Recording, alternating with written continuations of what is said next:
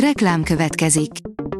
A műsort a Vodafone Podcast Pioneers sokszínű tartalmakat népszerűsítő programja támogatta, ami azért jó, mert ezzel hozzájárulnak ahhoz, hogy a felelős üzleti magatartásról szóló gondolatok, példák minél többekhez eljussanak.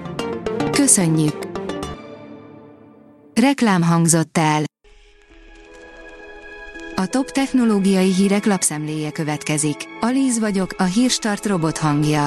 Ma február 13-a, Ella és Linda névnapja van. Kanada háborút indít a Flipper Zero ellen, írja az IT Business.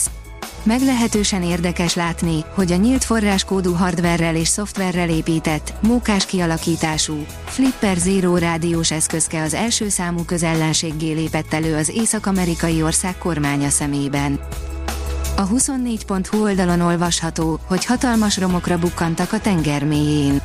A mintegy egy kilométer hosszú, tízezer éves építmény maradványaira 21 méteres mélységben találtak rá. Az Android portál szerint belistázták a Xiaomi Watch 2-t a bejelentés előtt.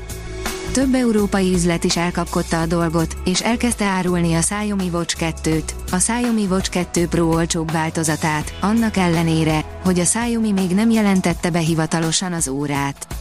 Néhány belgiumi üzlet 200 eurót kér érte, egy szlovákiai üzletben 250 euróért árulják.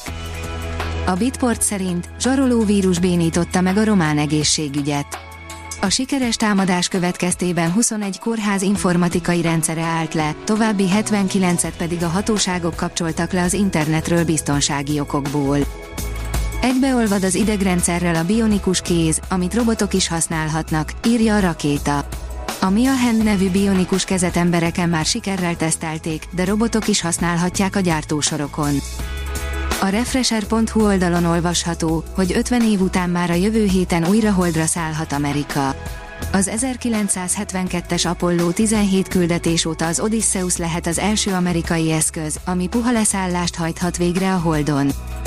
A PCV szerint nem csak a reklámokkal sújtja a legolcsóbb csomag előfizetőit az Amazon Prime Video, most az élményen is rontanak nekik.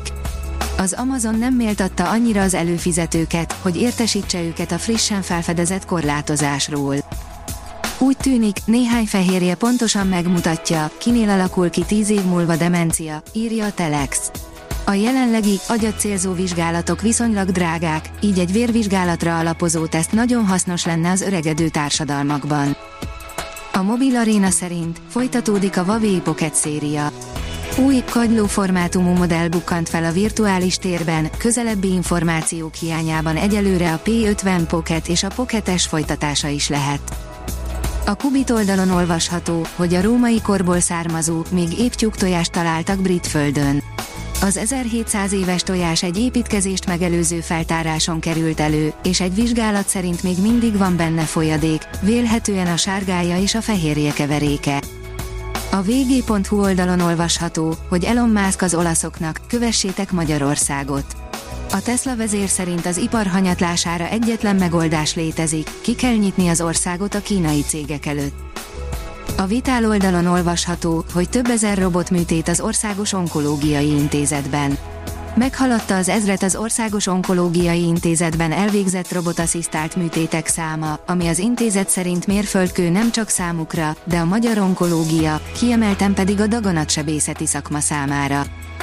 Az okosipar.hu oldalon olvasható, hogy mesterséges intelligenciával radírozna kondenszcsíkokat a Google az égről. A mesterséges intelligenciát hívja segítségül a Google, hogy zöldítse a kék eget Európa felett. A kibocsátás csökkentő, költséghatékony technológia a kondenszcsékradír fantáziá nevet viseli. Általa lehetőség nyílna a légitársaságok számára, hogy optimális repülési útvonalak újrarajzolásával minimalizálják a kondenszcsíkokat. A Hírstart tech lapszemléjét hallotta. Ha még több hírt szeretne hallani, kérjük, látogassa meg a podcast.hírstart.hu oldalunkat, vagy keressen minket a Spotify vagy YouTube csatornánkon, ahol kérjük, kövessen és értékeljen minket.